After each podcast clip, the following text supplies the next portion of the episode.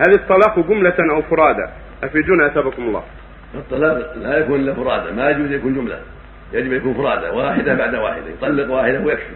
في طهر ما جمعها كما سمعتم المشايخ، هذه السنة يطلق واحدة فقط ولأنها مطلقة، ولو كان معها زوجات سميها ولا تضر، ما يضر زوجات الأخريات، إذا سماها يكون الطلاق خاصا بها، فإذا قال فلانة فاطمة عائشة بن فلان طلاق طالق هذا يكون طلقة واحدة ثم لا يتبعها شيء يقف،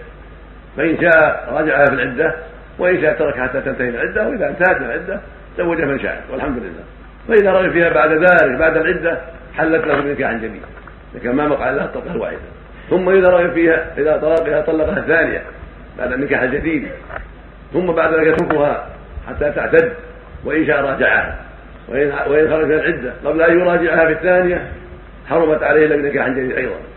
ثم إذا طلق الثالثة حرمت مرة واحدة حتى تنكح زوجها غيره، كما قال الله جل وعلا وإن طلقها فلا تحمل حتى تنكح زوجها غيره. المرأة لا تحب زوجها وهو كذلك، وهنا أمر مثل ما سمعتم من المشايخ لا بد من ملاحظته، ألا يطلق في حالة الحيض ولا في النفاس ولا في طهر الجامعة فيه، لو أن المسلمين تمسكوا بهذا الشرع لقل الطلاق، لا يطلق في الحيض ولا في النفاس ولا في طهر الجامعة فيه، كل هذا حرام، ولا يطلق إلا في حالة في طهر ما جامعها فيه، طهرت ولكن ما جامعت طلقها واحدة طلقة واحدة لا يزيد عليها، أو أو في حال حملها كما قال النبي بن عمر ثم يمسكها ثم يطلقها قبل أن يمسها في حال طاهرا أو حاملا، هذا محل الطلاق، إما يطلقها طاهرا قبل أن يمسها أو يطلقها حاملا في هاتين الحالين، ثم الطلاق طلقة واحدة فقط لا يزيد عليه، هذا هو المشروع،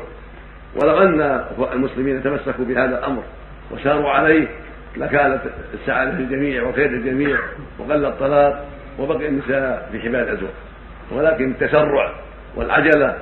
قلة المبالاة وعدم النظر في العواقب يوقع الناس في شر كثير.